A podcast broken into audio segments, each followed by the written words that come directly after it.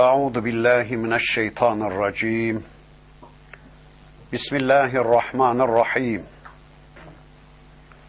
الحمد لله رب العالمين. والصلاة وأتم التسليم على سيدنا محمد المبعوث رحمة للعالمين. اللهم لا سهل إلا ما جعلته سهلا وأنت تجعل الحزن إذا شئت سهلا. اللهم علمنا ما ينفعنا وانفعنا بما علمتنا وزدنا علما برحمتك يا أرحم الراحمين. أما بعد.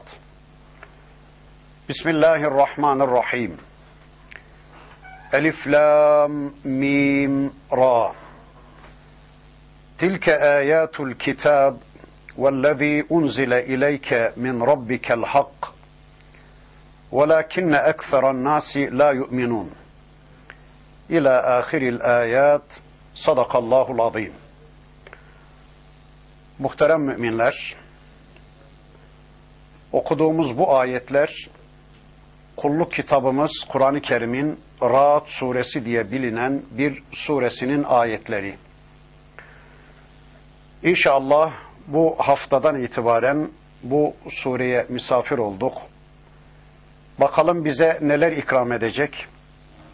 Elimizden tutup bizi hangi hedeflere götürecek, bize neler ikram edecek, bizi nereye oturtacak, bizim çapımızı, bizim konumumuzu, bizim gramımızı nasıl belirleyecek, iman etmek üzere, yarınki hayatımızı düzenlemek üzere inşallah bu sureyi tanımaya başlıyoruz. Kitabımızın 13. sırasına yerleştirilmiş olan Ra'd suresi, surenin 13. ayeti kerimesinde geçen Ra'd kelimesinden ismini almıştır. Ama bu isim sembolik bir isimdir.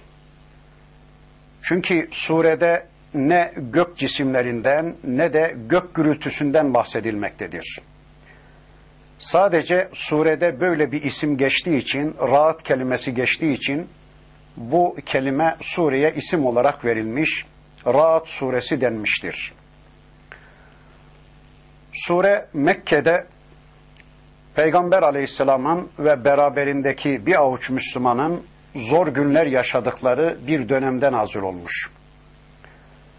Bir taraftan Mekke müşrikleri Peygamber aleyhisselamın davetinin önünü kesebilmek için ellerinden gelen her şeyi yapıyorlar. Diğer taraftan Mekke müşriklerinin işkenceleri altında bunalmış bir durumda olan bir avuç Müslüman da Peygamber aleyhisselamı sıkıştırmakla meşguller. Ey Allah'ın Resulü bir görsel ayet getirsen, bir büyük mucize göstersen de şu Mekke müşrikleri pes edip iman etseler, biz de onların bu işkencelerinden kurtulsak diye Müslümanlar da Peygamber aleyhisselamı sıkıştırmakla meşguller, bir görsel ayet, bir mucize istemekle meşguller. Bu surede Rabbimiz bir taraftan Mekke müşriklerini, peygamber düşmanlarını uyarırken, diğer taraftan Müslümanlara da şunları söylemektedir. Ey Müslümanlar! Vazgeçin peygamberimi sıkıştırmaktan. Vazgeçin peygamberimi bunaltmaktan. Bu adamların, bu Mekke müşriklerinin iman etme işlerinin sebebi ne ayetlerin azlığıdır, ne ayetlerin yetersizliğidir, ne de benim peygamberimin görevindeki su istimalidir.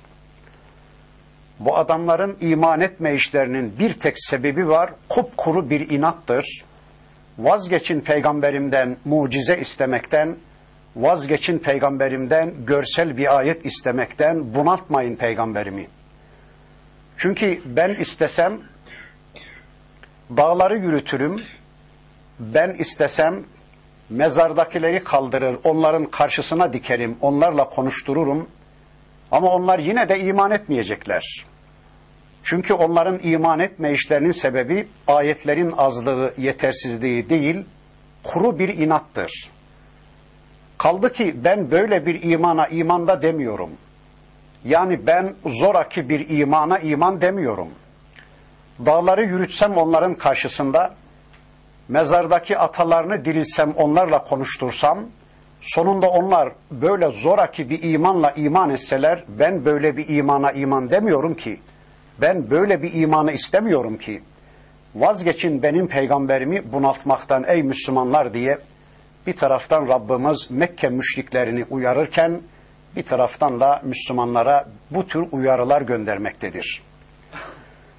Evet bu surede belki yediğimiz yemekten, içtiğimiz sudan, teneffüs ettiğimiz havadan daha çok muhtaç olduğumuz İslami bilgileri Allah bize kazandıracak, bizi büyük şereflerle şereflendirecek. İnşallah okuyalım, okudukça surenin ayetlerini öğrenelim. İlk ayeti kerimesi hurufu mukatta ile başlıyor. Elif, lam, mim, ra. Dinleyin şu anda Allah konuşuyor. Bu söz alim sözüne benzemez. Bu söz fazıl sözüne benzemez. Bu söz amir sözüne, müdür sözüne benzemez. Sakın ha içinizden birinin sözünü dinleyip de çöpe attığınız gibi ya da içinizden birinin sözünü dinleyip de kulak ardı ettiğiniz gibi benim sözlerimi de öyle dinlemeye kalkışmayın.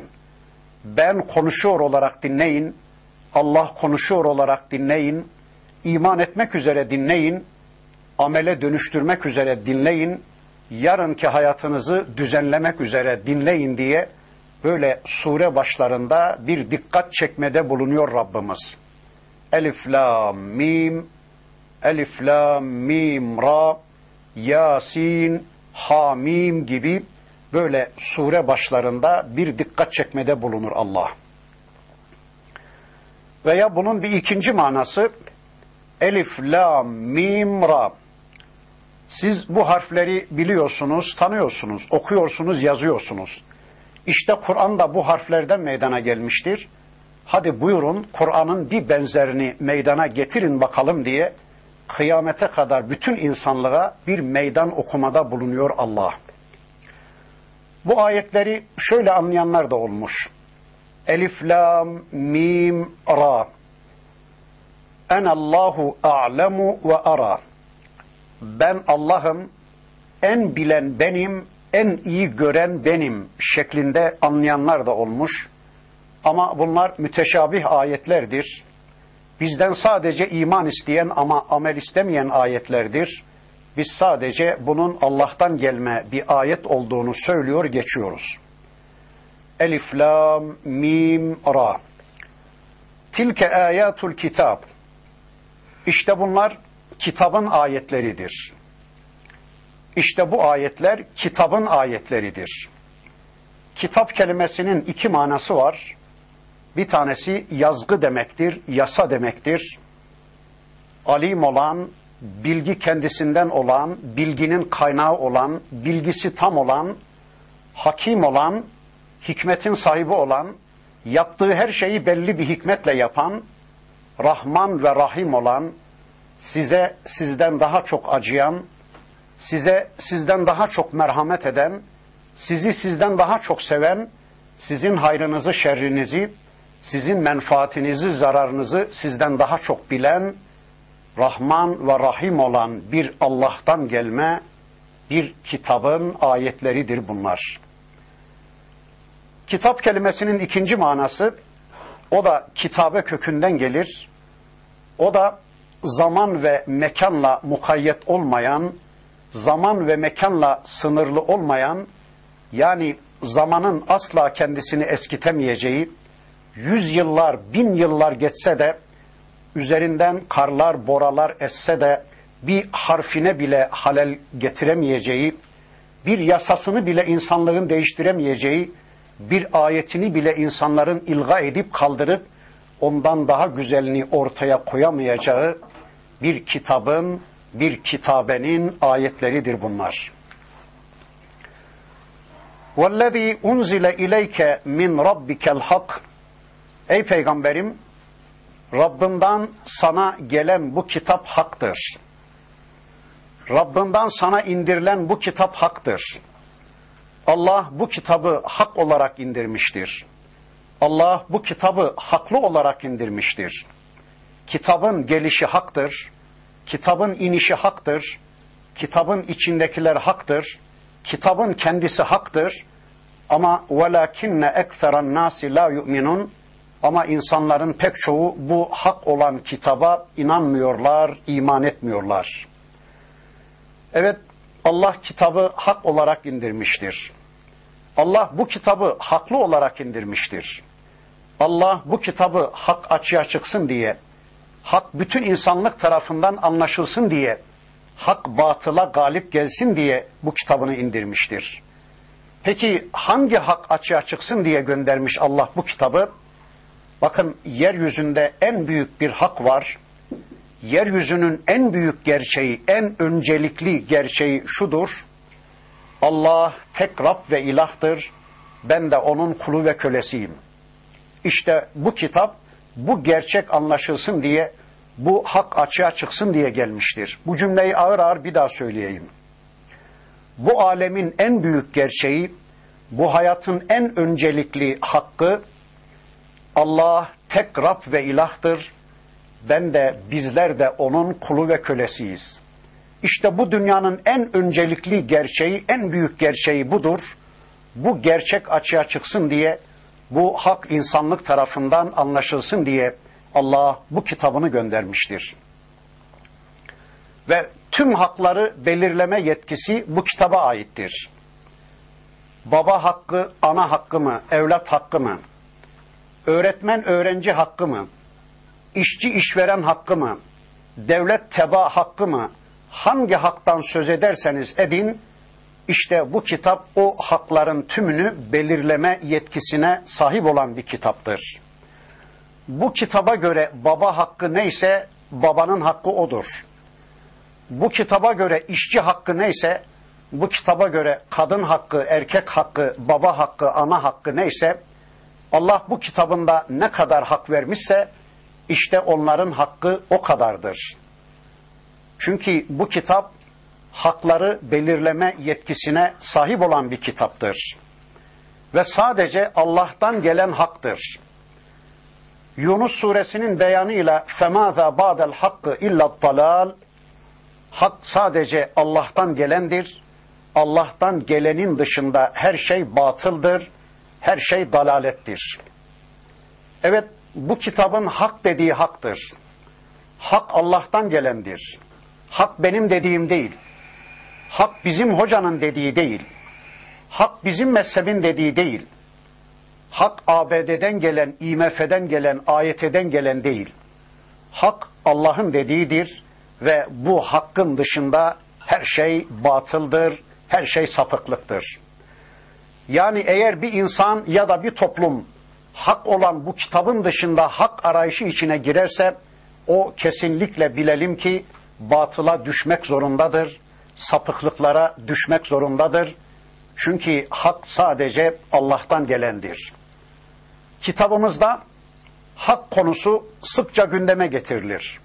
Allah haktır, kitabı haktır, peygamberi haktır, sırat haktır, mizan haktır, cennet haktır, cehennem haktır, hesap kitap haktır, öldükten sonra diriliş haktır. İşte bütün bu hakları gündeme getirmek üzere Allah bu kitabını sevgili Peygamberimiz Hazreti Muhammed Aleyhisselam'a ve onun şahsında biz kullarına indiri vermiş. Vellezî unzile ileyke min rabbikel hak. Ey peygamberim, Rabbinden sana indirilen bu kitap haktır. Ama velakinne ekferen nasi la yu'minun. Lakin insanların çoğu bu hak olan kitaba, hak olan peygambere hak olan dine inanmıyorlar, iman etmiyorlar. Yeryüzünde bir tek insan hak olan Allah'a iman etmese de Allah hak olarak varlığını sürdürecektir. Yeryüzünde bir tek insan bu hak olan kitaba iman etmemiş olsa da bu kitap zerre kadar haklılığından bir şey kaybetmeden, izzet ve şerefinden bir şey kaybetmeden kıyamete kadar dimdik ayakta duracak. Kıyamete kadar bütün müntesiplerinin, bütün müminlerinin problemlerini çözümleyecek. Kıyamete kadar bütün yeryüzü insanlığını dünyada güzel bir hayata ahirette de cennete ve kurtuluşa ulaştırmaya devam edecektir. Yeryüzünde bir tek insan hak olan bu son elçiye, son peygambere iman etmese de kesinlikle bilelim ki o peygamber haklılığından zerre kadar bir şey kaybetmeden, izzetinden ve şerefinden zerre kadar bir şey kaybetmeden, sünnetiyle, yoluyla, yordamıyla, anlayışıyla dimdik ayakta duracak ve insanlığı dünyada güzel bir hayata, mutlu bir hayata, öbür tarafta da cennete sevk etmeye devam edecektir. Allah'ın gücüne, kuvvetine, Allah'ın rububiyetine ve uluhiyetine bir delil, bir ayet mi istiyorsunuz? Alın size bir ayet. Allahu lezî rafa'as semâvâti bi gayri amedin teravneha. Gördüğünüz gibi Allah gökleri direksiz yükseltmiştir. Gördüğünüz gibi, müşahede ettiğiniz gibi Allah gök cisimlerini direksiz orada tutmaktadır. Bakın tüm gök cisimleri orada onları tutan hiçbir direk, hiçbir imat, hiçbir payanda yoktur. Ne vardır? Sadece Allah'ın gücü vardır. Allah'ın gücü onları orada tutmaktadır. Gördüğünüz gibi Allah gökleri direksiz yükseltmiştir. Gök cisimlerini orada direksiz tutmaktadır. Ama görmediğiniz bir kısım direkler var. Gördüğünüz gibi direksiz gökyüzü ama görmediğiniz bir kısım direkler var. Ne onlar? İtme, çekme yani cazibe dediğimiz bir güç gök cisimlerini orada tutmaktadır. İşte gücüyle tüm gök cisimlerini olduğu yerde tutma kudretine sahip olan Allah şu anda sizi de olduğunuz yerde tutmaktadır. Sizi de olduğunuz yerde yerleştirmektedir.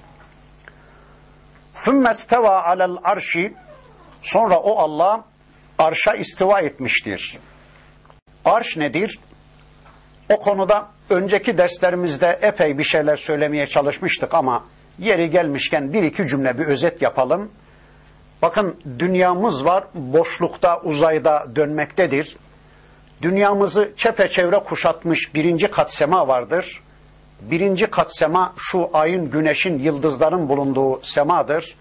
O birinci kat semanın yanında bizim dünyamızın büyüklüğü Peygamber aleyhisselamın bir hadisinin beyanıyla koskoca bir çölün ortasına atılmış bir yüksük kadardır.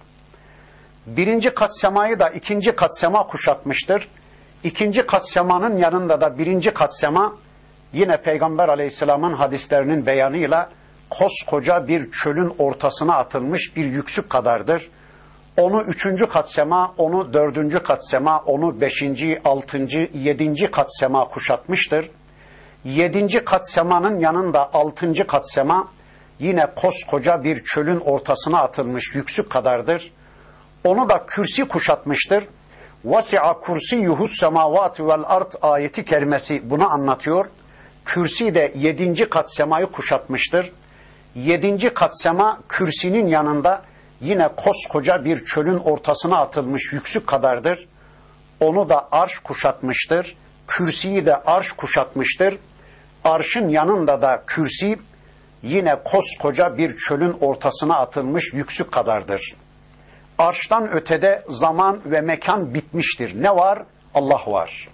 Arştan ötede artık zaman ve mekan bitmiştir. Şimdi arşın yanında dünyamız ne kadar küçüldü değil mi? Arşın yanında bizim dünyamız maddenin en küçük parçası olan atomun milyarda biri bile kalmadı. O dünyanın içinde bir de Konya'yı bulun. O Konya'nın içinde bir de sizin evi, sizin yeri bulun. Ne kadar küçüldük değil mi? İnsan kendisini binane zanneder de bazen Allah'a kafa tutar. Kendisini binane zanneder de bazen Allah'a karşı sorumluluklarından kaçmaya kalkışır. Halbuki ne kadar küçüldük değil mi? İşte Allah arşı istiva etmiştir. Arşta egemenliğini yürütmüştür arşı hakimiyeti altına almıştır. Arşı egemenliği altına almıştır. Arşta saltanatını yürütmüştür. Peki ne anlatır bu ayet bize? Bu ayet bize şunu anlatır. Yani dünyanızdan trilyarlarca kere daha büyük olan arşı bile yönetmekten aciz kalmayan Allah, arşa bile güç getiren Allah, arşın yanında atomun milyarda biri bile kalmayan dünyanızı yönetmekten hiç aciz kalır mı? Dünyanızı idare etmekten hiç aciz kalır mı? Yani Yahudilerin dediği gibi altı günde dünya yaratır da sonra yorulur, ırılır da hiç dinlenmeye çekilir mi? Öyle diyor Yahudiler. Allah gökleri ve yeri altı günde yarattı. Yaratma işini cuma günü bitirdi. Cumartesi günü dinlenmeye çekildi, köşesine çekildi. Dedi ki benden bu kadar, beni rahatsız etmeyin. Zar zor yarattım, çok yoruldum. Şimdi dinlenmek için köşeme çekiliyorum, beni rahatsız etmeyin. Dilediğiniz gibi bir hayat yaşayın. Dilediğiniz gibi giyinin, soyunun. Dilediğiniz gibi yılandı, çıyandı, akrepti, dışkıydı, fışkıydı yiyin, için. Dilediğiniz gibi bir hukuk yapın. Dilediğiniz gibi bir eğitim sistemi yapın. Dilediğiniz gibi bir sosyal ve siyasal yapılanmadan yana olun. Beni ilgilendirmez. Beni rahatsız etmeyin. Ben köşeme çekildim, dinlenmeye çekildim demiş. Haşa, haşa. Hristiyanlar da diyorlar ki Allah gökleri yeri altı günde yarattı. Yaratma işini cumartesi gün bitirdi. Pazar gün dinlenmeye çekildi. Haşa, haşa. Aristo ne diyor? Allah bu dünya yarattı. Şöyle dönüp bir baktı, beğenmedi. Çok basit buldu, çok bayağı buldu, deni buldu. Elinin tersiyle iti verdi. Ne haliniz varsa görün Benden bu kadar ben yarattım. Bundan sonrası size ait. Dilediğiniz gibi keyfinize göre bir hayat yaşayın dedi. Haşa. Bakın Allah diyor ki ثُمَّ اسْتَوَى عَلَى الْعَرْشِ Allah arşı istiva etti dünyanızdan trilyarlarca kere daha büyük olan arşı bile yönetmekten aciz kalmayan, yorulmayan, güçsüz kalmayan Allah, sizin hayatınızı düzenleme konusunda, sizin hayatınıza program yapma konusunda hiç aciz kalır mı? Hiç sizi kendi başınıza bırakır mı? وَسَخَّرَ الشَّمْسَ وَالْقَمَرِ Yine o Allah, güneşi ve ayı buyruğu altına almıştır. Güneş ve Ay üzerinde de Allah egemenliğini yürütmüş, güneşi ve ayı emri altına, buyruğu altına almıştır. Anlıyoruz ki güneş de ay da kendiliklerinden var olmuş değiller ve şu anda varlıklarını da kendiliklerinden sürdürüyor değiller. Güneşi de ayı da yaratan Allah, güneşe de aya da hükmeden Allah, güneşin de ayın da boyunlarındaki kulluk ipinin ucu elinde olan Allah, güneşin de ayın da yörüngesini belirleyen Allah, güneşin de ayın da programını tespit eden Allah. Peki ne anlatır bu ayet bize? Şunu anlatır. Sizden değil, dünyanızdan binlerce, milyonlarca kere daha büyük olan şu güneş bile Allah'ı dinliyorsa, şu ay bile Allah'ı dinliyorsa, şu güneşin boynundaki ipin ucu bile Allah'ın elindeyse, şu ayın boynundaki ipin ucu bile Allah'ın elinde, onlar Allah'ın çektiği yere gidiyor. Allah'ın yörüngesinde hareket ediyor. Allah programını uyguluyorsa peki siz kime teslimsiniz? Siz boyunlarınızdaki kulluk ipinin ucunu kimin eline verdiniz?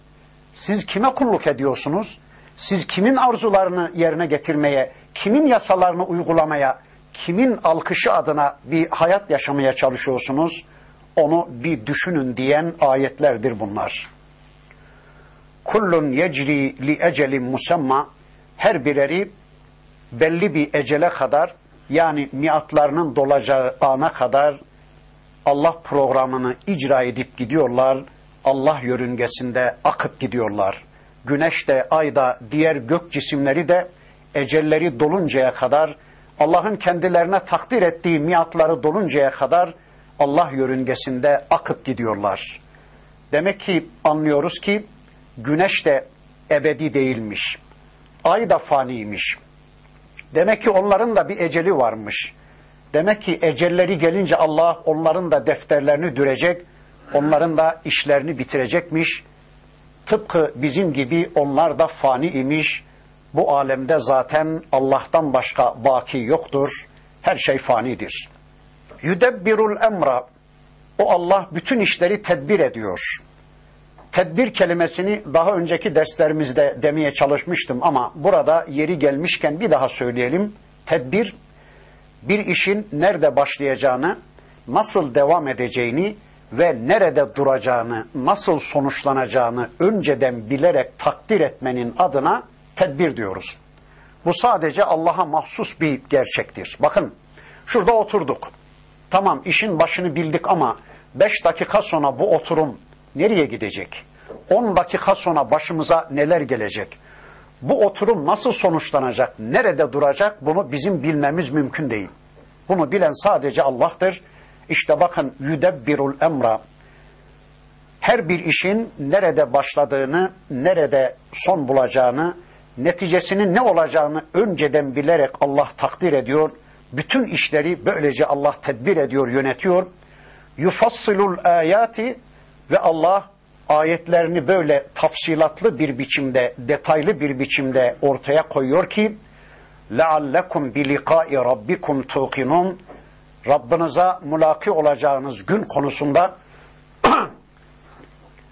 Rabbinizle karşı karşıya geleceğiniz gün konusunda yani öldükten sonra dirileceğiniz hesabı kitabı ödemek üzere mahkeme-i kübraya çıkacağınız gün konusunda yakine ulaşasınız diye yüzde yüzden de kesin bir kanaate, kesin bir imana, kesin bir bilgiye ulaşasınız diye işte Allah ayetlerini böyle tafsilatlı bir biçimde, detaylı bir biçimde ortaya koyuyor, açıklıyor. Ve huvellezî o Allah ki meddel arda yeryüzünü yaydı. Yeryüzünü genişletti. Medde uzatmak, genişletmek anlamına bir kelime. Hani temdit kelimesini kullanıyoruz. Pasaportumuz bitince temdit yaptırmaya gidiyoruz filan diyoruz ya. Temdit uzatmak demek, yaymak demek. Bakın Allah diyor ki o Allah arzı yeryüzünü sizin altınıza uzatı verdi. Bir döşek gibi, bir yatak gibi, bir beşik gibi altınıza seri verdi. Bakın şu anda üstünde oturduğunuz yeryüzü öyle baş döndürücü bir süratle dönüyor ki ama hiç haberimiz olmuyor. Uzaya savrulup gitmiyoruz, düşmüyoruz, dengemizi kaybetmiyoruz. Oturuyoruz, bağdaş kuruyoruz, yamışıyoruz, yatıyoruz, uyuyoruz, yemek yiyoruz. İşte Rabbimiz şu yeryüzünü bizim için musahhar kılı vermiş, bu yeryüzünü bizim emrimize amade kılı vermiş. Çok süratli bir biçimde döndüğü halde başımızı döndürmüyor, uzaya savrulup gitmiyoruz. Bunu yapan, şu anda yeri bizim emrimize amade kılan da Allah'mış. وَجَعَلَ ف۪يهَا رَوَاسِيَ Bir de o Allah, yeryüzünü uzayda dolaşan, uzayda dönüp duran yeryüzünü dengede tutmak için, balans ayarı yapmak için dağları da yeryüzüne kazıklar olarak çakı vermiş. Bakın duvara çaktığınız bir çivi astığınız şeyi rahat tutsun diye çivinin duvarın içine giren kısmı dışarıda kalan kısmından daha uzundur.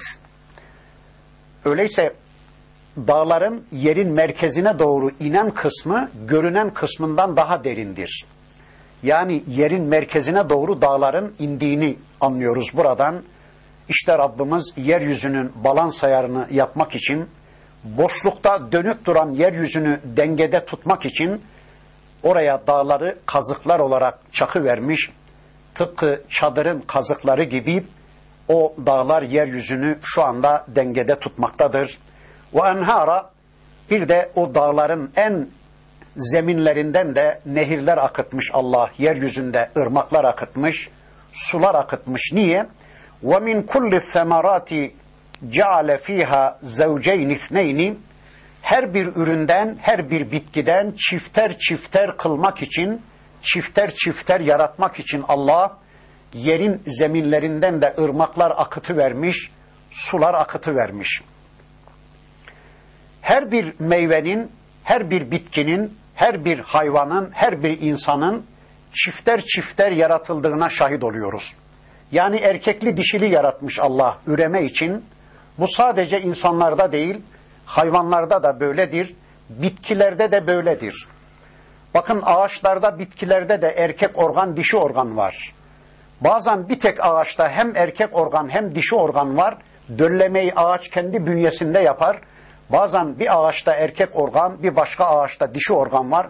Mesela bir yere incir dikseniz, yanı başına ikinci bir incir dikmezseniz o incirden ürün alamazsınız. Neden? Çünkü incir ağacında ya sadece erkek organ ya da dişi organ var.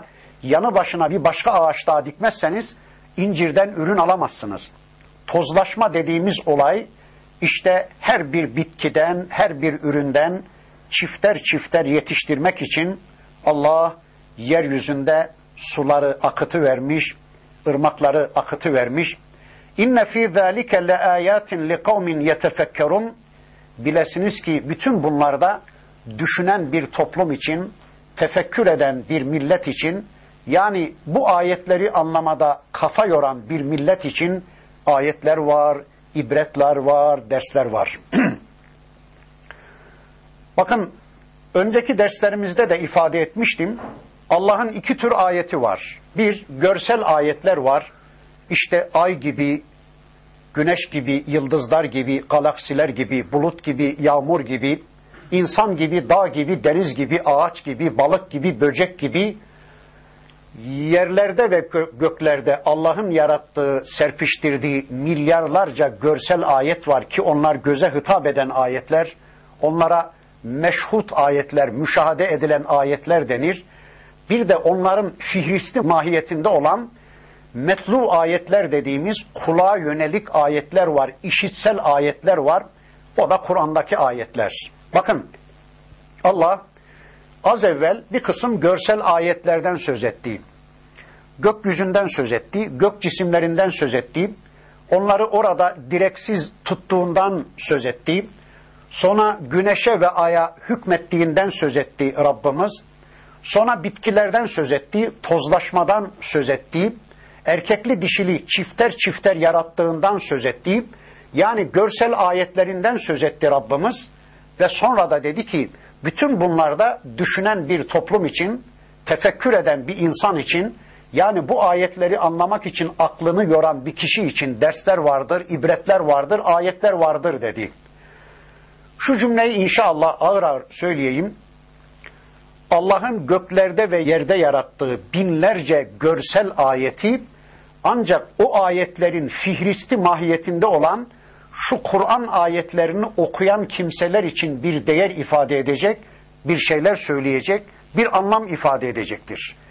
Eğer bir adam Allah'ın şu kitabıyla birlikte değilse, kitabı okumuyorsa, kitap üzerinde kafa yormuyorsa, kitap üzerinde bir gezinti yapmıyorsa, Allah'ın ayetlerini kavramak üzere aklını bu kitabı anlamada kullanmıyorsa, yani kitaptan uzak bir hayat yaşıyorsa, görsel ayetler, Allah'ın öteki ayetleri o kişiye hiçbir şey söylemeyecektir, hiçbir anlam ifade etmeyecektir.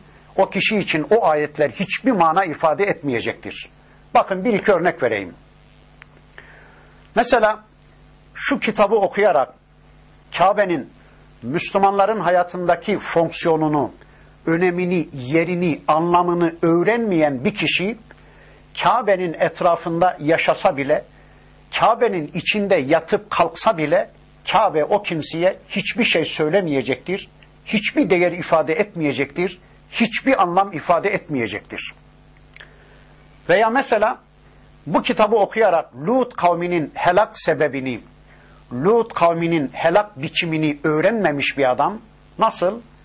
Biliyorsunuz Lut kavmi homoseksüelliği meşrulaştırmış, cinsel sapıklığı doruk noktaya çıkarmış, Allah'a ve peygambere kafa tutacak seviyede kadınlardan nefret etmeye, erkekler erkeklere gitmeye başlamış. Bunun adına homoseksüellik denir. Lut aleyhisselam gelmiş, toplumu uyarmış ama dinlememişler. İki melek gelmiş ya da Allah'ın melekleri gelmiş. Şu anda Lut gölünün oturduğu bölgede iki büyük şehir vardı. Sodom ve Gomorre diye. Birisi 500 bin nüfuslu, diğeri 450 bin nüfuslu iki büyük şehir vardı. Bu iki büyük şehri gökyüzüne kaldırıyorlar. Ne kadar yükseltiyorlar bilmiyoruz ama sonra ters çevirip yere öyle bir vuruyorlar ki o bölge öyle bir çöküyor ki bir krater göl oluşuyor, sularla doluyor. İşte şu anda Lut gölünün altında iki büyük şehir yatıyor. Birisi 500 bin nüfuslu, diğeri 450 bin nüfuslu. Ama ne ses var, ne hareket var, ne bir depreniş, ne bir devinim var. 950 bin nüfuslu iki büyük şehir şu anda Lut Gölü'nün altında yatıyor. Bakın, Kur'an'ı okuyarak bu gerçeği öğrenmemiş bir adam, Lut kavmini tanımayan, Lut kavminin helak şeklini, helak biçimini bilmeyen bir kişi, Lut Gölü'nün nasıl oluştuğunu Kur'an'dan öğrenmeyen bir kişi, Lut Gölü'nün çevresinde yaşasa bile, Lut Gölü'nün içinde yatıp kalsa bile gece gündüz, Lut Gölü onlar için hiçbir şey söylemeyecektir, hiçbir anlam ifade etmeyecektir, hiçbir mana ifade etmeyecektir. Ama bu Kur'an'ı okuyan, diğer görsel ayetlerin tümünün fihristi mahiyetinde olan şu Kur'an'ı tanıyan bir kişi için o ayetler anlam ifade edecek, değer ifade edecek, onlara çok şey söyleyecek ama bu Kur'an'dan habersiz yaşayan bir kişi o ayetleri anlama imkanına sahip olmayacaktır. İşte Rabbimiz bu ayeti kerimesinde bize bunu anlatıyor. İnne fî zâlike le âyâtin li kavmin yetefekkerun. Ve fil ardı gıta'un mutecaviratun. Yeryüzünde kıtalar var. Ve fil ardı gıta'un. Yeryüzünde kıtalar var. İşte Afrika kıtası, Antarktika kıtası, Avrupa kıtası, Asya kıtası, Amerika kıtası. Kıtalar var yeryüzünde. Mutecaviratun birbirine komşu, birbirine yakın kıtalar var. Allah o kıtaların arasını okyanuslarla ayırmış, denizlerle ayırmış. Ve cennatun min a'nabin üzüm bağları, üzüm bahçeleri ve zer'un ekinler ve nahilun sınvanun ve gayru sınvan bir de çardaklı çardaksız ya da tek gövde üzerinde yükselmiş ya da dal budak salmış işte hurma ağaçları, diğer bitkiler, diğer ağaçlar var. Mesela buğday, arpa gibi bitkiler işte tek gövde üzerinde yükselirler ama öteki ağaçlar önce tek gövde üzerinde yükselir, sonra dal budak salarlar ya. İşte bakın Allah bize onları anlatıyor. Yusqa bimain vahidin. Onlardan, o ağaçlardan her bireri bir tek su ile sulanır, bir tek su ile sulanır ama ve nufaddilu ba'daha ala ba'dın fil ukul yemede, tatta, renkte, lezzette her birerini diğerinden farklı kıldık diyor Allah. Bakın bu ağaçların tamamı bir tek su ile sulanıyor. Bir bahçeye gidin, tarla aynı tarla, bahçıvan aynı bahçıvan, su aynı su, güneş aynı güneş, oksijen aynı oksijen, hava aynı hava, bahçe aynı bahçe, su aynı su ama bir bakın ki elma ağacı farklı, armut ağacı farklı. Elmanın rengi, tadı, kokusu farklı. Armudun rengi, tadı, biçimi, şekli farklı. Hatta bir elmanın 40 çeşidini yapıyorlar. 40 çeşidi de birbirinden farklı değil mi? Peki bunu Allah'tan başka kim yapabilir? Bakın işte çevremizden ayetlerini Rabbimiz bize tanıtmaya devam ediyor. Bunu Allah'tan başka kim becerebilir? Bakın eğer bir tek elmayı biz meydana getirmeye kalksaydık onun için en az 10 tane tezgah kurmak, 10 tane fabrika kurmak zorundaydık. Çiçeğin oluşması için ayrı bir tezgah, tozlaşma için ayrı bir fabrika, meyvenin kabuğunun meydana gelmesi için ayrı bir fabrika, renginin kokusunun meydana gelmesi için ayrı bir fabrika, sonra mayhoşluğunun tadının meydana gelmesi için ayrı bir tezgah, ayrı bir fabrika, çekirdeğin meydana gelmesi için ayrı bir fabrika, yani eğer bir tek elmayı biz meydana getirecek olsaydık, en azından 10 tane fabrika kurmak zorundaydık. Hiç haberimiz olmuyor. Her bir ağacın dalında Allah 10 tane fabrika kurmuş. Takır takır takır çalışıyor. Sonunda elma diyor, armut diyor, limon diyor. Bize takdim ediyor. Bize de sadece yemek kalıyor değil mi? Bütün bunları yapan, yaratan Allah. Şu nimetlere ne kadar da muhtacız değil mi? Şu teknolojik şeyler, şu insanların övündüğü, işte şu noktaya ulaştık, bu noktaya ulaştık diye insanların ürettiği teknolojik şeyleri karın doyurmuyor değil mi? Bu elmanın, armudun, buğdayın yerini tutmuyor değil mi? Öyleyse bizi doyuran Allah, bizi işte yaşatan Allah, bizim hayat şartlarımızı hazırlayıveren Allah. Bir de elhamdülillah ki temel gıdaları, temel nimetleri Rabbimiz kendi elinde tutmuş, başkalarına vermemiş, kullarına kaptırmamış. Mesela eğer hava insanların elinde olsaydı işimiz bitikti değil mi? Havamı yuttun ver parayı, bulutumda gölgelendin ver parayı, duvarımda gölgelendin ver parayı, oksijenimi yuttun ver parayı, ateşimde ısındın ver parayı, güneşimde ısındın ver parayı, armudumu ısırdın ver parayı, elmamı dişledin ver parayı diye sık boğaz ederlerdi. Ama elhamdülillah ki Rabbimiz temel gıdaları insanlara vermemiş, kendi elinde tutmuş ve öyle cömert bir Rabbimiz var ki bırakın kendisine kulluk eden müminleri, Allah'ın günü kendisine isyan içinde bir hayat yaşayan kafirleri bile bu nimetlerden mahrum etmiyor. Böyle cömert, böyle yüce bir Rabbimiz var. İnne fî zâlike le âyâtin li kavmin yâkilûn Şüphesiz ki bütün bu ayetlerde akıllarını kullanan, akleden insanlar için ayetler var, ibretler var, dersler var.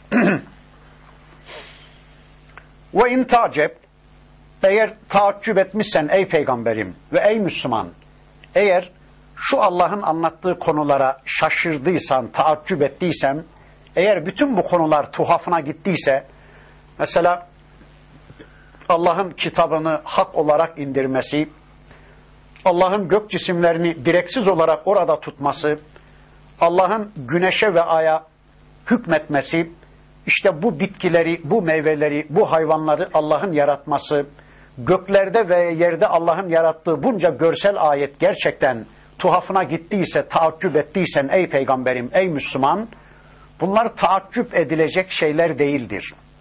Bunlar benim için çok kolaydır diyor Allah. Ben size asıl taaccüp edeceğiniz, asıl şaşıracağınız şeyi söyleyeyim mi? Neymiş o ya Rabbi? Fe'acebun kavluhum. Kafirlerin şu sözü gerçekten şaşılacak bir sözdür. Taaccüp edilecek bir sözdür. Gerçekten tuhaf karşılanacak söz kafirlerin söylediği şu sözdür. Neymiş o? E izâ kunnâ turaben e inna lefî halgın cedid Kafirler diyorlarmış ki ey Muhammed yani biz toprak olduktan sonra vücutumuz, zerrelerimiz atomlar halinde toprağa dağılıp gittikten sonra kemiklerimiz çürüdükten sonra biz yeniden diriltileceğiz öyle mi? Yani hesap kitap dönemi Allah'ın huzuruna yeniden çıkarılacağız, yeniden kaldırılacağız öyle mi? Sen onu bizim külahımıza anlat ey Muhammed. Biz kesinlikle böyle bir şeye inanmayız. Biz kesinlikle böyle bir şeye ihtimal vermeyiz diyorlarmış kafirler. Bakın Allah diyor ki işte şaşılacak söz budur. İşte taaccüp edilecek söz budur. Sen önceki ayetlere hiç de taaccüp etme. Onlar benim için çok kolay ama şaşılacak bir şey arıyorsan gerçekten şaşılacak söz işte kafirlerin söyledikleri bu sözdür diyor Allah. Öyle diyor dün de bugün de kafirler. Yani kimilerimiz denizde balıklara yem olup gittikten sonra, kimilerimiz öldükten sonra yakılıp külü rüzgarlı bir havada savrulduktan sağa sola fırlayıp gittikten sonra, kimilerimiz kurda kuşa yem olduktan sonra, kimilerimiz mesela binlerce yıl önce ölmüş, toprağa karışmış gitmiş, kemiği bile kalmadıktan sonra yeniden dirileceğiz öyle mi? Allah bizi bir daha diriltecek öyle mi? Ey Muhammed sen onu bizim külahımıza anlat. Biz kesinlikle öyle bir şeye inanmayız diyor. Dün de bugün de kafirler. Bakın Allah diyor ki işte şaşılacak şey kafirlerin bu sözüdür. Kafirlerin bu iddiasıdır. Peki niye şaşılacak söz buymuş? Yani kafirler bunu ne için söylüyorlardı? İki sebeple söylüyorlardı. Bir tanesi kesinlikle Allah böyle bir şey beceremez. Kesinlikle Allah'ın öldükten sonra insanları diriltmeye gücü yetmez. Allah böyle bir şey kesinlikle beceremez diyorlardı. Peki yani bir şey zorsa ilk defa yapmak zor değil mi? Mesela bir insanı yaratmak zorsa ilk defa yaratmak zor. Bakın Allah ilk defa yaratmış. İşte şu anda varız değil mi? Kendi varlığından şüphe eden birisi var mı içinizde? Ben varım. İşte düşünüyorum.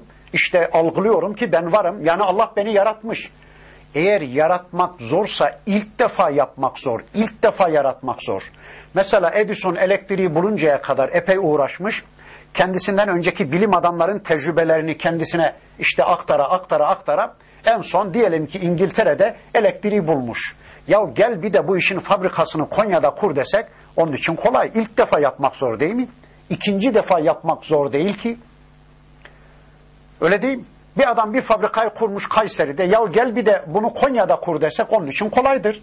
İlk defa kurmak zor. ilk defa yapmak, ilk defa yaratmak zor. Eğer zorsa, gerçi Allah için o da zor değil de eğer zorsa ilk defa yaratmak zor. Ve bakın Allah ilk defa yaratmış. İlk defa yaratan Allah öldükten sonra bir daha diriltemez mi? Bir daha yaratamaz mı? Bu Allah için çok kolaydır.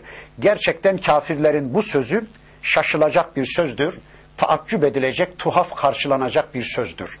İkinci olarak bakın, eğer yaşadığımız şu hayatın sonunda bir diriliş olmasaydı, bir hesap kitap olmasaydı, bence işte o zaman tuhaf karşılardım ben. İşte o zaman bu dünyaya, bu yasaya ben şaşardım. Niye? Yani kafirin yaptığı yanına kar kalacak, Müslümanların yaptıkları da enayilik olarak yanlarına kar kalacaksa, sonunda müminlerin mükafatlandırılacağı bir cennet yoksa, sonunda kafirlerin, zalimlerin cezalandırılacağı bir cehennem, bir hesap kitap yoksa, o zaman bu dünyanın ne tadı kalır, ne tuzu, ne anlamı kalır, ne de kıymeti diyeyim. Ya düşünün, beş yaşında küçücük bir bebeğe tecavüz eden bir alçak cezasız mı kalsın? Yaptığı yanına kar mı kalsın? Allah için söyleyin. Adam her üç seneye bir savaş yapıyor. Büyük şeytan Amerika'da üç beş insan karar veriyor. Binlerce insan öldürüyorlar. Binlerce kadını dul bırakıyorlar. Binlerce çocuğu yetim bırakıyorlar. Binlerce insanı sakat bırakıyorlar. Yani binlerce insanın ırzına geçiliyor.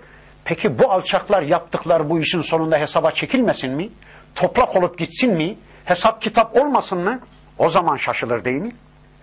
Eğer bu zalimlerin, bu kafirlerin yaptıkları yanlarına kar kalacak ve Müslümanca bir hayat yaşayan biz Müslümanların yaptığı da enayilik sayılacaksa sonunda bu dünyada kimseye iyilik yaptıramazsınız.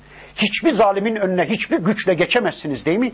Eğer bir hesap kitap inancı olmasaydı bu dünyanın tadı da kalmazdı, tuzu da hiçbir değeri, hiçbir anlamı kalmazdı. İşte ben o zaman tuhaf karşılardım. O zaman şaşılacak şey budur derdim. İşte gerçekten kafirlerin bu sözleri şaşılacak bir sözmüş, taaccüp edilecek bir sözmüş. Allah diyor ki, اُولَٰئِكَ الَّذ۪ينَ كَفَرُوا بِرَبِّهِمْ İşte Rablerini küfredenler onlardır.